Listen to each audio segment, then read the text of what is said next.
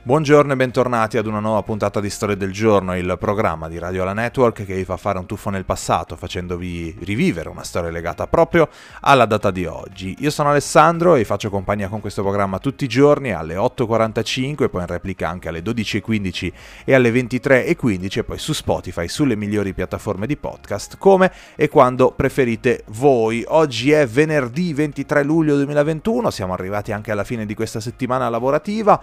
Oggi la Chiesa ricorda Sant'Apollinare. Nel 1941, quindi compie 80 anni, nasceva oggi il nostro Presidente della Repubblica Sergio Mattarella, mentre nel 1946 nasceva Edoardo Bennato, 75 anni per lui, 20 album in studio, tante raccolte, tanti album live, insomma tantissimi successi che ci ha regalato. Sono 76 invece gli anni per Massimo Boldi, attore che insomma anche a proposito di successi, ma in questo ambito cinematografico, ce ne ha regalati davvero tanti film molto divertenti. Sono invece 34 gli anni per il calciatore Alessio Cerci, compie invece 46 anni un altro calciatore, anzi ex calciatore di nome Alessio, ma in questo caso parliamo di Alessio Tacchinardi, che ha vinto 6 scudetti e una Champions League con la maglia della Juventus. Sono 32 gli anni che compie invece Daniel Radcliffe, attore che ai noi o ai lui insomma ricordiamo soprattutto per il suo ruolo in Harry Potter. È difficile scollarsi un ruolo del genere quando sei stato un icone per tantissima gente, però magari lo capisco che pure lui voglia essere ricordato per qualcos'altro. Nel 1829 veniva brevettata la prima macchina da scrivere, nel 1962 invece avveniva il primo collegamento televisivo in mondovisione, ma la puntata di oggi è dedicata ad una grandissima della musica internazionale, perché purtroppo nel 2011 ci lasciava la grande Amy Winehouse. Amy Winehouse ha avuto una carriera tanto breve quanto significativa. Ha lasciato un segno indelebile nella musica degli anni 2000, nel genere soul in particolare. Nei suoi anni di maggiore successo domina le classifiche di tutto il mondo, vince svariati premi, tra cui 5 Grammy Awards.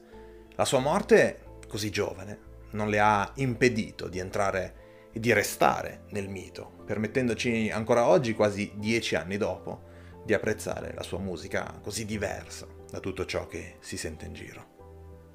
Amy nasce il 14 settembre 1983 in Inghilterra. Da piccola si avvicina in realtà alla musica rap.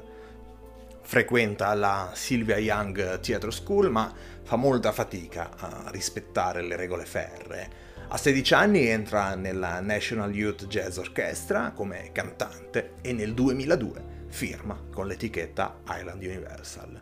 Il suo primo album, che si chiama Frank, esce nel 2003 e ha un grande successo di critica. Riceve anche 2 dischi di platino. Il mondo inizia a scoprire la sua voce così particolare, così unica.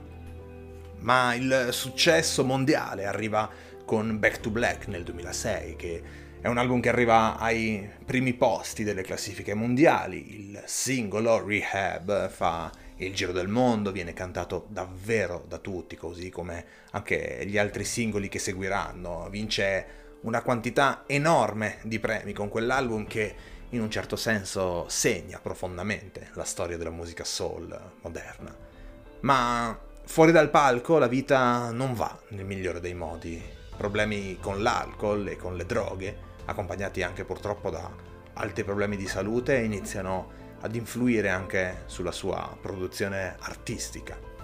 Il suo terzo album viene rinviato continuamente, così come i suoi concerti, e in alcuni casi si presenta anche visibilmente ubriaca a quelli che comunque fa.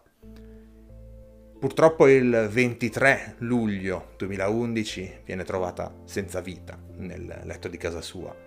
L'autopsia non chiarisce le cause della morte, su cui resta il mistero, considerato le sue condizioni dell'ultimo periodo. Qualche mese dopo la sua morte, però, viene fondata dalla famiglia la Amy Winehouse Foundation, che si propone di aiutare i giovani in difficoltà, cresciuti in ambienti svantaggiati o che soffrono di dipendenza da alcol o droga. Lioness Hidden Treasures è il suo album postumo, il famoso terzo album, uscito qualche mese dopo la sua morte, con il singolo Hard Times Will Come, che è il successo maggiore, raggiungerà posizioni molto alte nelle classifiche di tutto il mondo, ottenendo in Italia anche il disco di platino. Amy Winehouse è morta a 27 anni, un'età che non lascia indifferente, innanzitutto perché giovanissima, ovviamente, ma anche perché a 27 anni se ne sono andati tantissimi artisti, tant'è che si parla di Maledizione dei 27 o di Club 27, Jimi Hendrix, Janis Joplin, Jim Morrison, Kurt Cobain, tanti altri, e anche, purtroppo, Amy Winehouse.